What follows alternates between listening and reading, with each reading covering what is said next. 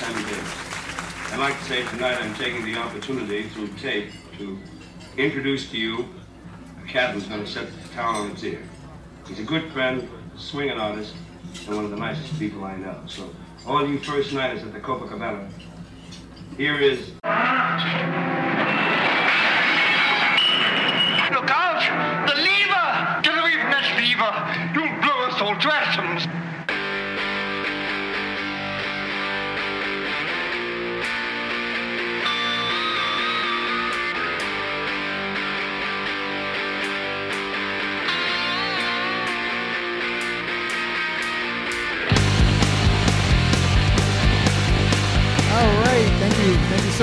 Wonderful introduction. I don't know how much of a swinging artist I am, but uh, you know, I, I consider myself a nice guy. I try and be nice to people. So, welcome everyone to another episode of That Record Got Me High. I'm Rob Elba, and this is another special patron curated episode. And what does that mean? It means that this episode is going to mostly feature patrons of our show. Uh, what is that, Rob? What's a patron? Well, these are people that went to patreon.com uh, forward slash TRGMH or just went to patreon.com and searched for That Record Got Me High. And they became a patron of the show and uh, they get the little newsletters and we get to converse with each other. And they also get to submit to these little fun episodes we do, and which is uh, one that you're listening to right now. And this episode is that live album got me high. So we actually did a poll of different um, themes that we could have done, and this is the one that won. Uh, got the most votes, so uh, you'll hear our various patrons uh, giving us the live album that got them high. And as always, at the end, I will give you my live album pick because it's still my show and I'm allowed to do that. So, uh, without further ado, I'm going to hand things over to our patrons. Enjoy. Hey, this is Jeff Greenstein. Choosing which live album got me high took all of four seconds, because to me, it's not even much of a horse race. Okay, James Brown at the Apollo and Sam Cooke at Harlem Square Club are in the conversation, but to me, the greatest live album of all time is Stand in the Fire by Warren Zevon. Recorded live at the Roxy in 1980 with a crack team of LA sidemen who'd never been heard from before or since, this album is so hot that, as the saying goes, sweat practically drips from the grooves. Zevon's studio albums can be a bit airless and hidebound at times, but on this one, he's a wild man, a cut loose, hilarious, soulful, raving monster of rock. All the quote unquote hits are here, including Poor, Poor, Pitiful Me, Excitable Boy, Werewolves of London. But to me, the standout is the closing medley of Bo Diddley's a Gunslinger and Bo Diddley. I was sold from the slam of the opening drum beat, and you will be too. Please, if any of you have never heard this record, or even if, like me, you're not much of a Zevon fan, get your hands on the vinyl and play it till you can see it. Stand in the fire.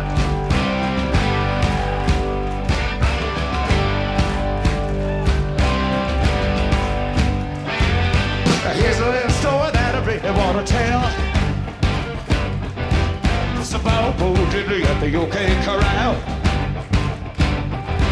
Now, Bo Diddley didn't start no mess. He had a gun on his hip and a rose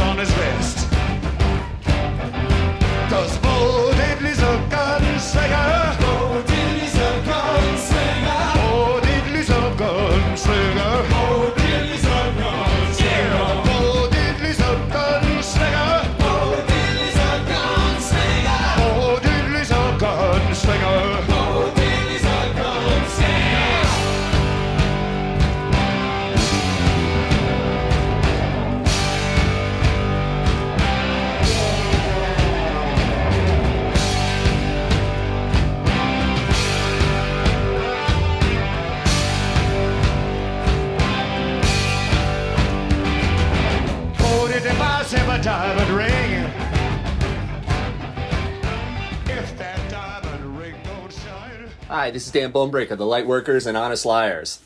The live album that got me high is Descendents Liveage. This was more difficult to pick than I imagined. Strong competitors for this episode included Rush, A Show of Hands, Big Drill Car Toured, Oingo Boingo Farewell, X Live at the Whisky A Go Go, The Mats Inconcerated Live, and of course, Dashboard Confessional Unplugged, of which I felt I couldn't pick in the same manner you don't wear your own band's t shirt on stage. Well, at least you don't anymore. Liveage is practically a greatest hits of Descendents tunage. Recorded at the famed First Avenue in Minneapolis in 87, it's aggressive, it's melodic, it's fun.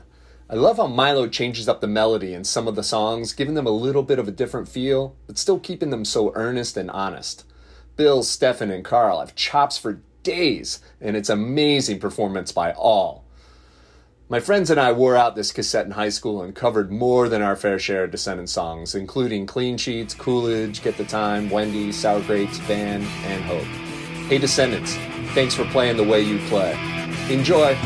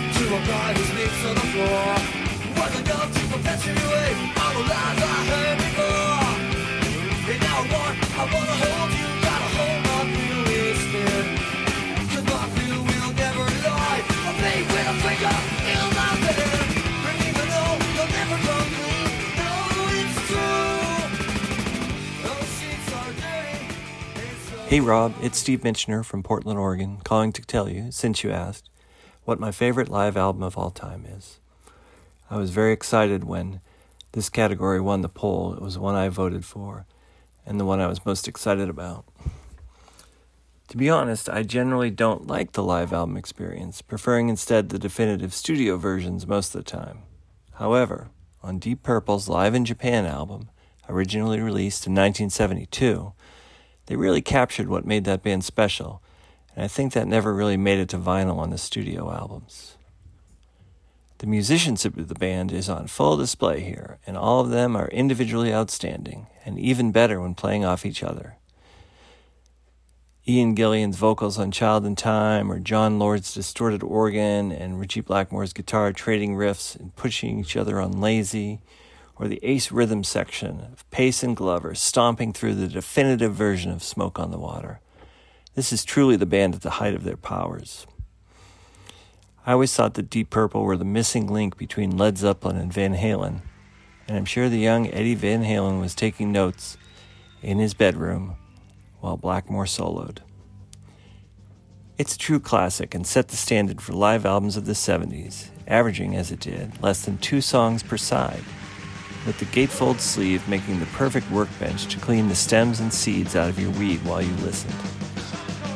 The album culminates with Nirvana of a nearly 20 minute version of Space Truckin'. My favorite song on the album is the leadoff track, Highway Star, where the band practically invents speed limit, and no doubt encouraged teenage me to break the speed limit a few times in my father's Impala. Deep Purple, live in Japan.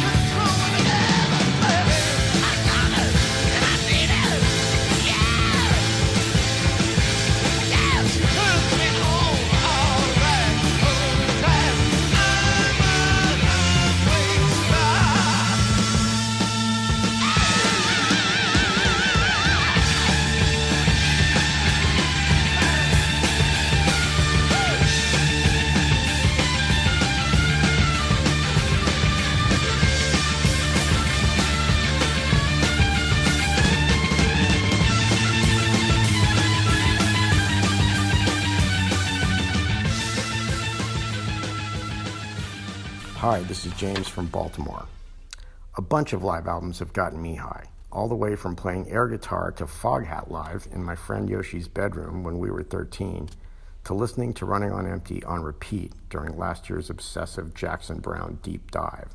So I was a little torn about what to pick, but I finally decided to go with the record that I used to like to declare the greatest live album of all time. I used to like to make all kinds of pontifical statements. Many would allege that I still do. One time, I saw Nick Hornby, who wrote High Fidelity, the all time great emotionally stunted aging hipster novel, speak about music fandom. The compulsion to rank, he asserted, is an entirely male thing. It's thinly disguised monkey troop politics.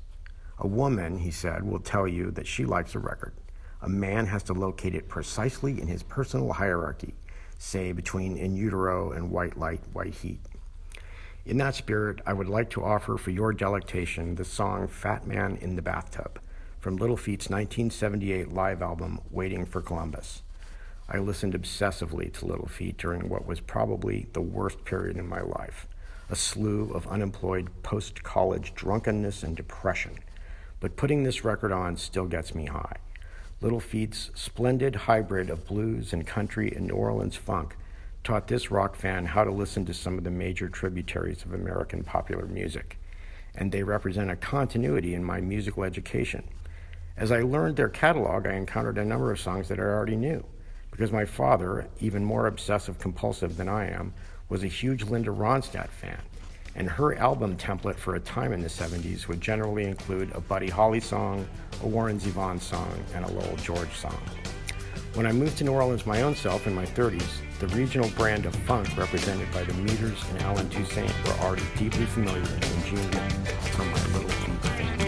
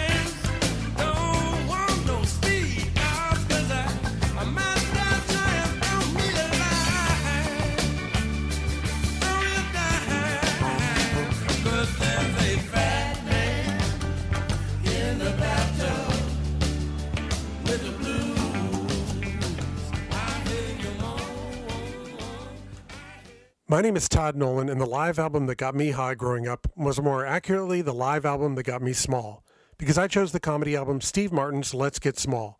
Sure, there have been a lot of live records and bootlegs over the years that blew my mind, but truthfully, none were played more than my original copy of Let's Get Small, which I still own to this day.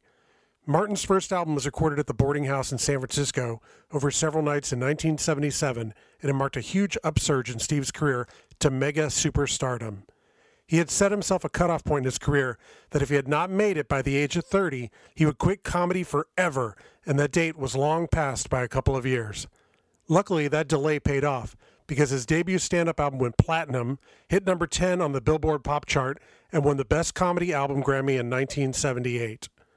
All of this led up to multiple hosting and guest appearances on SNL, The Gong Show, The Muppets, and The Tonight Show, along with several successful movies, including one of my all time favorites, The Jerk. He soon began selling out arenas to tens of thousands of fans, but four short years later, after this album came out, he retired from stand up at the height of his game. Let's Get Small is jam packed full of witty wordplay, absurdist humor. It has truckloads of cocky attitude. It features his highly adept banjo picking, of which I am sure is solely responsible for my love of the instrument and bluegrass in general.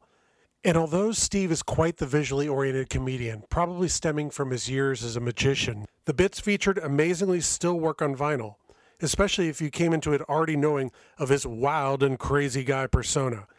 Granted, there are a few insensitive bits that would definitely not fly in today's world, even despite his innocently naive approach at poking fun. But remember, this was recorded 44 years ago.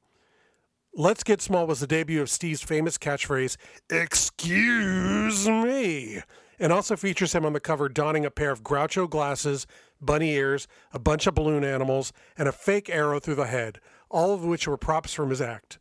As a young kid, this was one of my very first albums back in the late 1970s.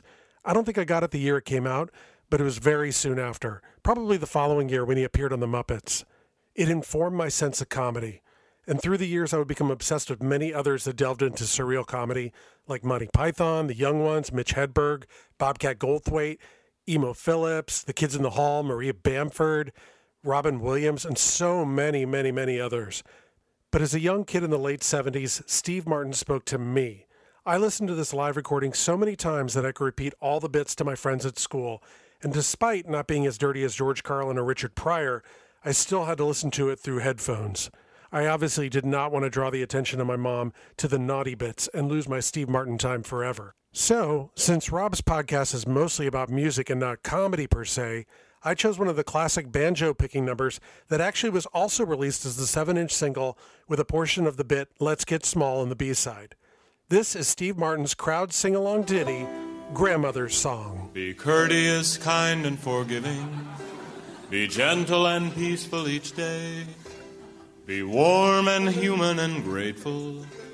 And have a good thing to say. Be thoughtful and trustful and childlike. Be witty and happy and wise. Be honest and love all your neighbors. Be obsequious, purple, and clairvoyant. Be pompous, obese, and eat cactus. Be dull and boring and omnipresent. Criticize things you don't know about. Be oblong and have your knees removed. Be tasteless, rude, and offensive. Live in a swamp and be three dimensional. Put a live chicken in your underwear. Get all excited and go to a yawning festival. Okay, everybody. Be courteous, kind, and forgiving. Be courteous, kind, and forgiving. Good. Be gentle and peaceful each day.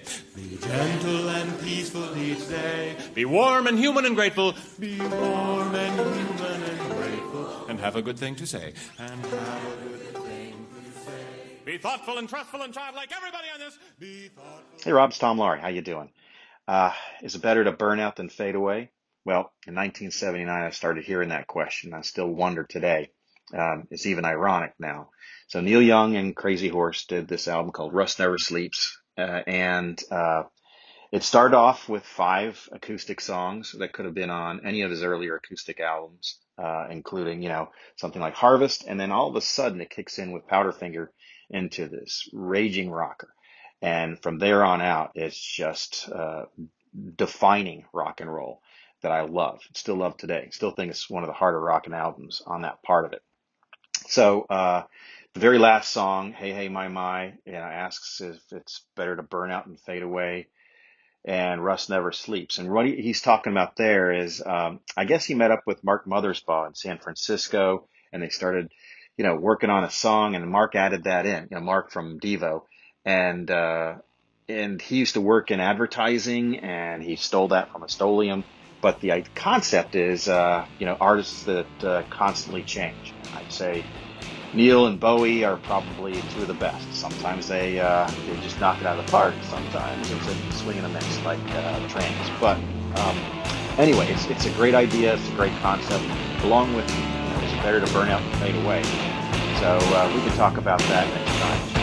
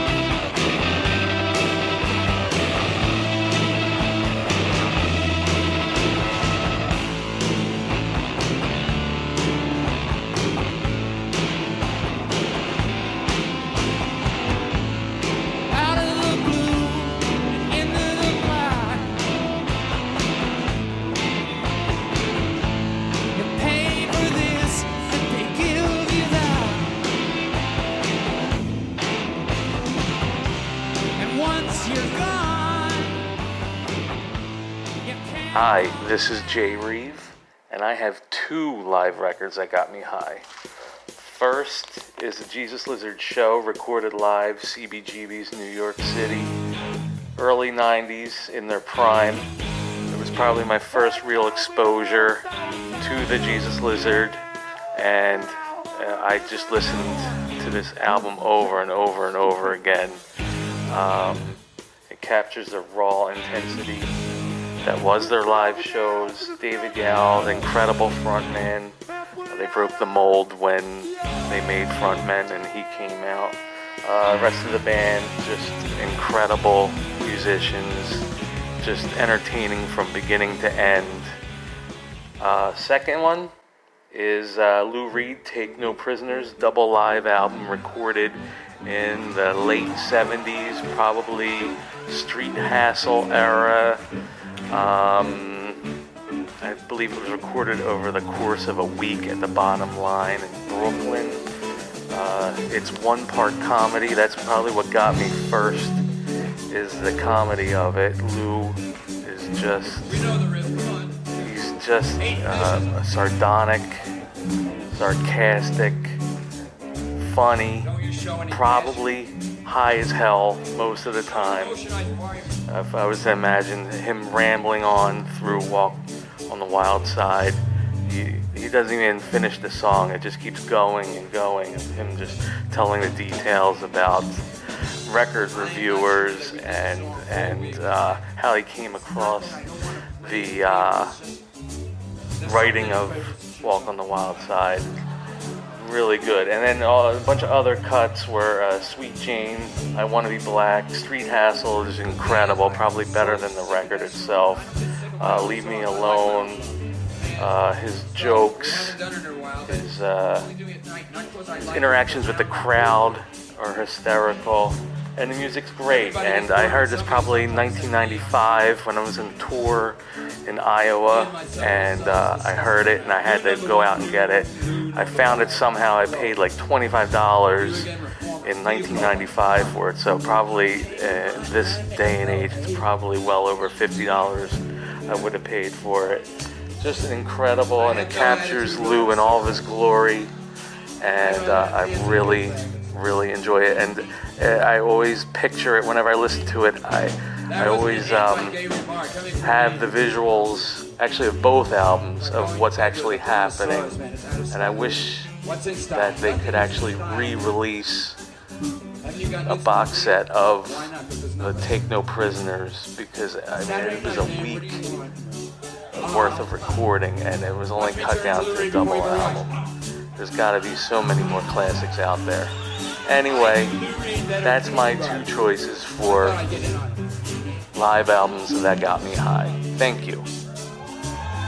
Enough attitude to kill every person in Jersey. Ask him if ain't good. How it came from Miami to LA. Hitchhiking all the way the USA. Walk the iPad on the way. And he?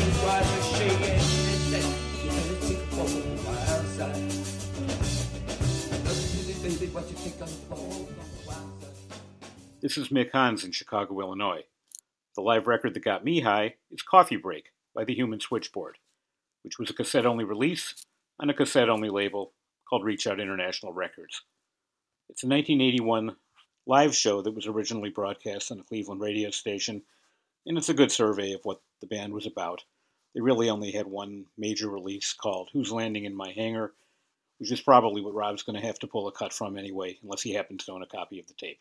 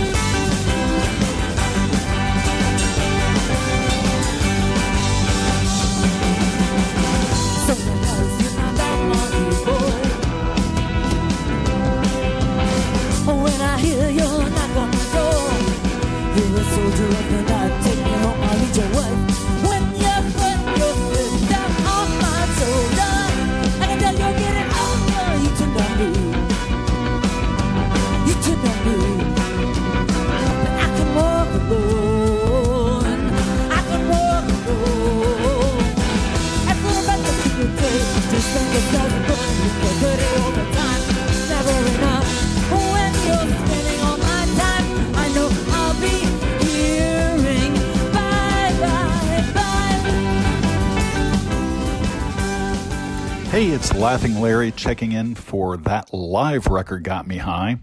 And I'd like to humbly submit today something called The Humbler. Um, this was a concert recording. It wasn't set up to be a live record. Technically, it's a Robert Gordon record, but Danny Gatton is the reason that it's called The Humbler. Uh, Robert Gordon was a prior New York punk who became a rockabilly upstart in the late 70s, early 80s. He had played with Link Wray previously, and he hired Danny Gatton in a backup band to do a tour in 81. I think this concert was at Berkeley. Um, I digitized my CD collection years ago, and the liner notes are in my attic. Um, so this is going off my best recollection, but um, the sound man couldn't believe the sound check. In fact, the last song on the Humbler is called "Fingers on Fire," and it is you can tell it, it like picks up mid sound check because the sound man just freaked and decided he had to record it. Amos Garrett, the band leader, was at the show, and he got either a copy of the tape or the tape and kept it on his bus. And anytime his band started to think they were real hot stuff and play too fancy, he he said he'd put it on and they'd all play real simple like. So uh, every track on the album is fantastic, especially if you like guitar. It doesn't matter if you like rockabilly or not. Um, I'm picking Loverboy, but uh, you'd be happy with any of them. Enjoy. Right now, we're going to do one of the new ones off a record for you. Uh, It's called Lover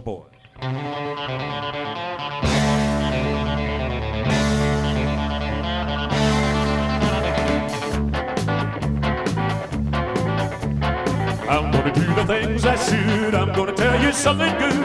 I'm gonna be your lover boy tonight. The boys have come and gone. I'm gonna be the lucky one. I'm gonna be your lover boy tonight. Hear me out, I'm telling you. I'm in a world of only two. I'm gonna be your lover boy tonight.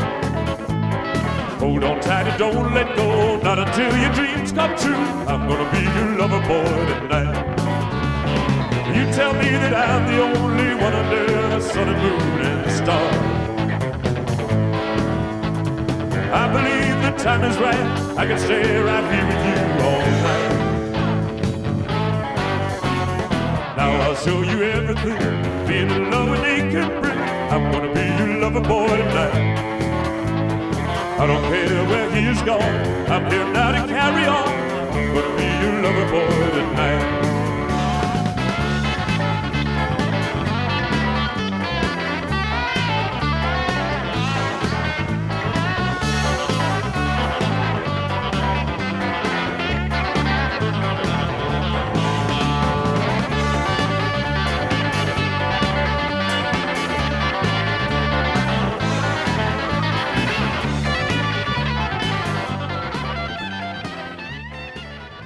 When you hear this next one is the first song from our new album, or does anybody remember Laughter?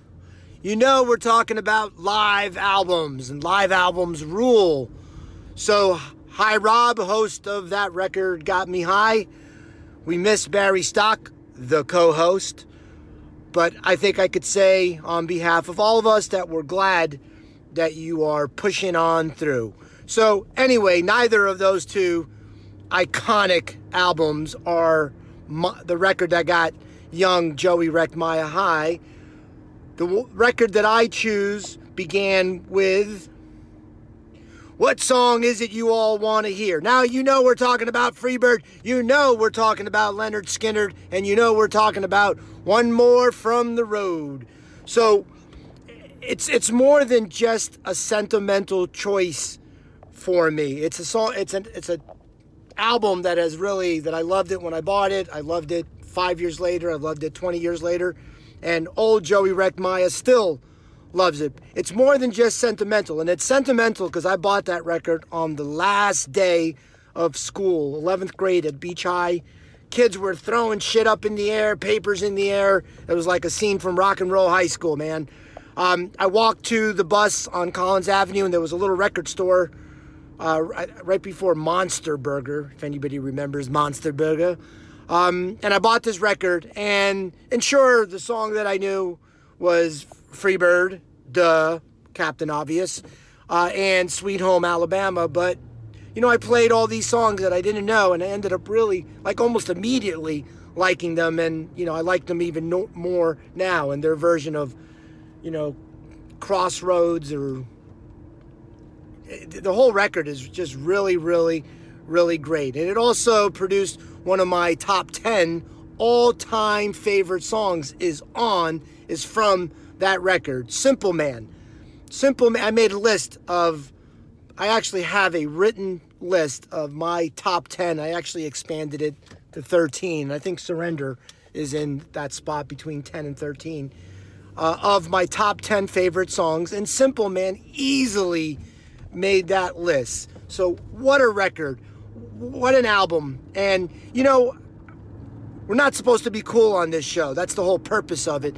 But but I have to just comment that you know that was the 70s when we bought albums. In the 1980s, my taste had evolved to punk rock. But in the 1980s, I, I don't know punk bands that put on put out live records. Plus, I really was traveling and not living anywhere, so I didn't buy any albums. What I had was cassette tapes, and you know they broke and whatnot. But but that's not the reason. That's not the reason I cho- I choose Lynyrd Skynyrd's One More from the Road. It's because still I still listen to it and it still blows me away. I, I mean I absolutely love this record. So yes, Captain Obvious, my friends.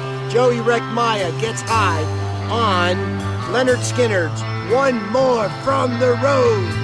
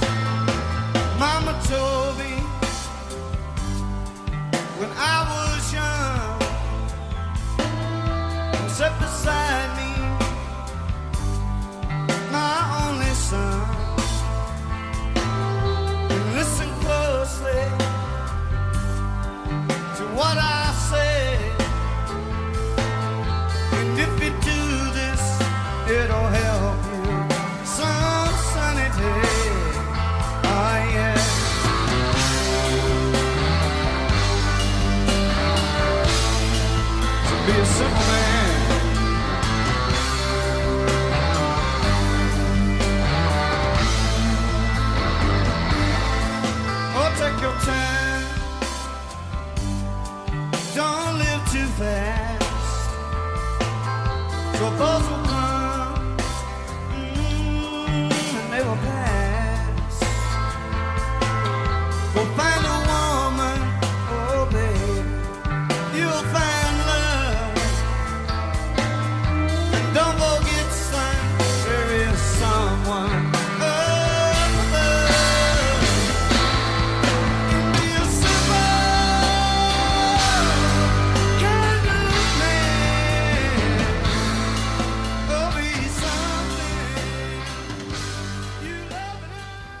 this is Matt. The live album that got me high is Okonokos by My Morning Jacket. It came out in 2006, but I probably heard it uh, at least 10 years after that for the first time. Um, it, they weren't a band that I was really into, but for some reason I decided to check this album out on Spotify or something, and I thought it was really awesome. So I went ahead and bought a copy of it, and it's one of those where I don't need any other album by this band because, like I said, I'm really not that into them. But this album's pretty much just perfect for for what I need from them. I love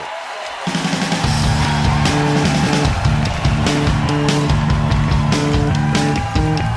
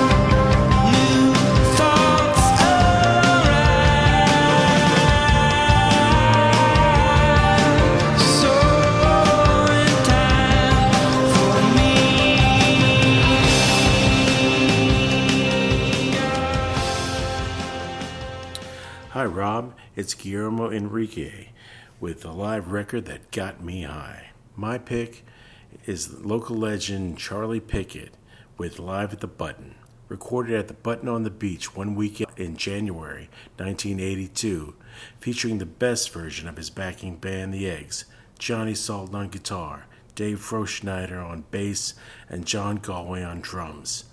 Charlie was heavily influenced by the early Stones, plus the slide of later member Mick Taylor.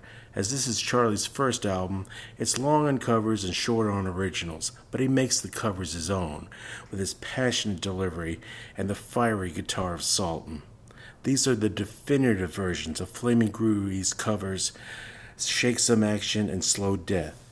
His version of Lonesome Cowboy Bill blows away any version recorded by the Velvet Underground and originals American Travelist and Phantom Train are as fine as any of the covers. Criminally, this album was only released on vinyl and no digital copy is available. It's essential listening for anyone into 60s influenced rock, power pop, or blues rock.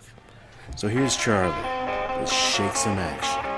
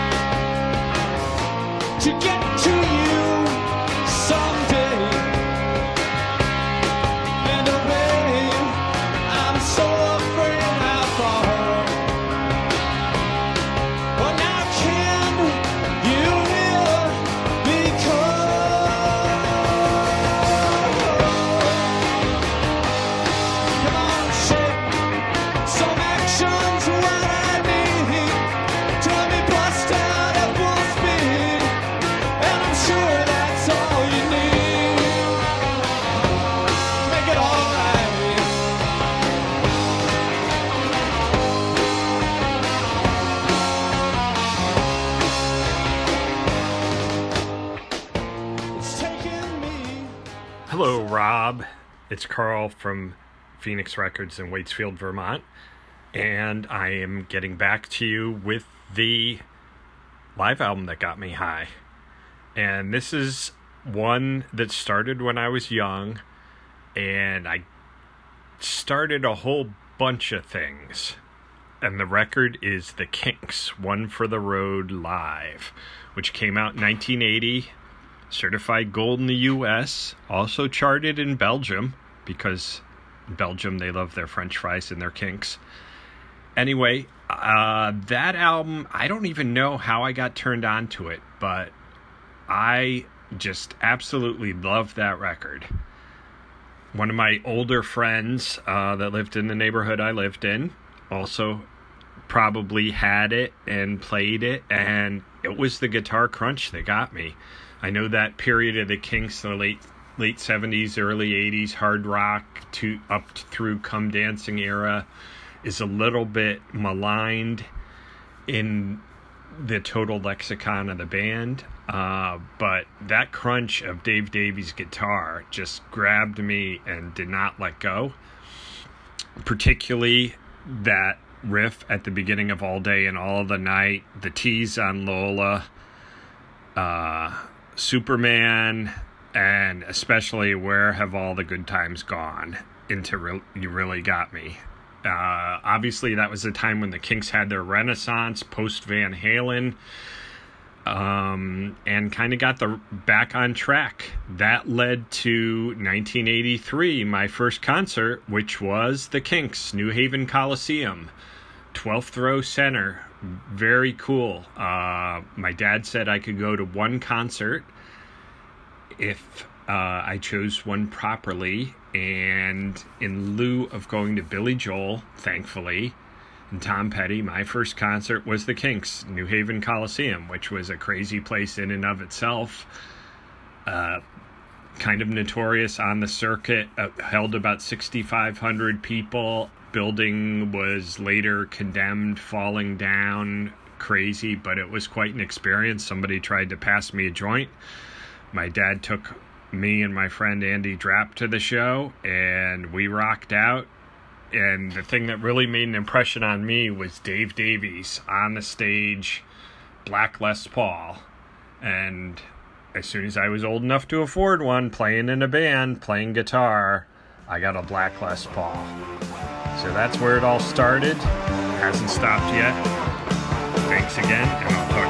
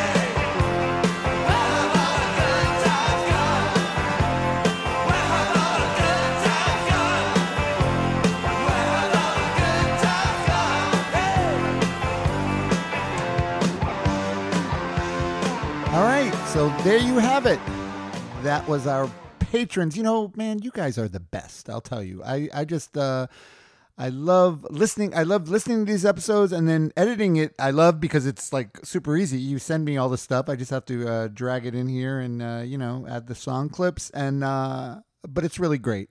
And uh, I really appreciate you guys. Thank you so much. In, in case anyone's wondering, all our patrons aren't just dudes. I mean, this one happened to be all dudes. So, uh, but we do have female uh, patrons as well. We have many awesome female patrons. So, uh, step up a little, females. I guess you know, uh, uh, just about every other patron episode, we've had some of our female uh, patrons contribute, but this one, I guess, just didn't either didn't strike their fancy or they've been busy, probably busy doing other things that that the dudes are just like sitting around, have nothing better to do than to send in stuff. So, uh, I will give you a pass, but uh, yeah, maybe next time let's get some more uh, of our female listeners involved. That would be great. So I'm going to give you my final thing. I was actually kind of surprised. I was thinking someone would pick this because um, I don't know. Uh, to me, it's a iconic live record. Uh, I'm talking about the Ramones. It's Alive uh, came out in 1979. It was a two LP, a double LP. I'll never forget. I knew when it came out, and I had my dad drive me. The only uh, we were living in uh, South Florida, Broward County, and the only record store that had it was one all the way in Miami. So I had my dad drive me into Miami uh, to pick up this record. It, but uh, uh, so it was actually recorded in '77 on New Year's Eve, December 31st, in 1977, at the Rainbow Theatre in uh, London. Uh, it's just an amazing record. I mean, from the beginning to the end, it's just them. It's just the Ramones just crushing it. And I don't know. I'm sure you know live albums they sort of sweeten the audience. So obviously everyone uh, you know it was a packed house and everyone was into it but it makes it sound like they're playing uh, like a stadium and i just remember it was real exciting to me hearing this and thinking wow there's that many people that are like into this band and this is like a this is like a real thing this is like you know they they're as big as Led Zeppelin or Foghat or whoever the hell else I, I was into uh, before I got, got into punk rock. And it was just really exciting. And uh, yeah, this uh, live album definitely got me high, and I still love to just sit and I'll listen to the whole thing again because uh, it's awesome. So uh, once again, thank you all our patrons for uh, sending in. I really appreciate it. I hope you guys enjoyed this episode. Uh, like I said, I really enjoy doing it, and uh, let's leave it with uh, the beginning of the Ramones. It's alive. See you guys later.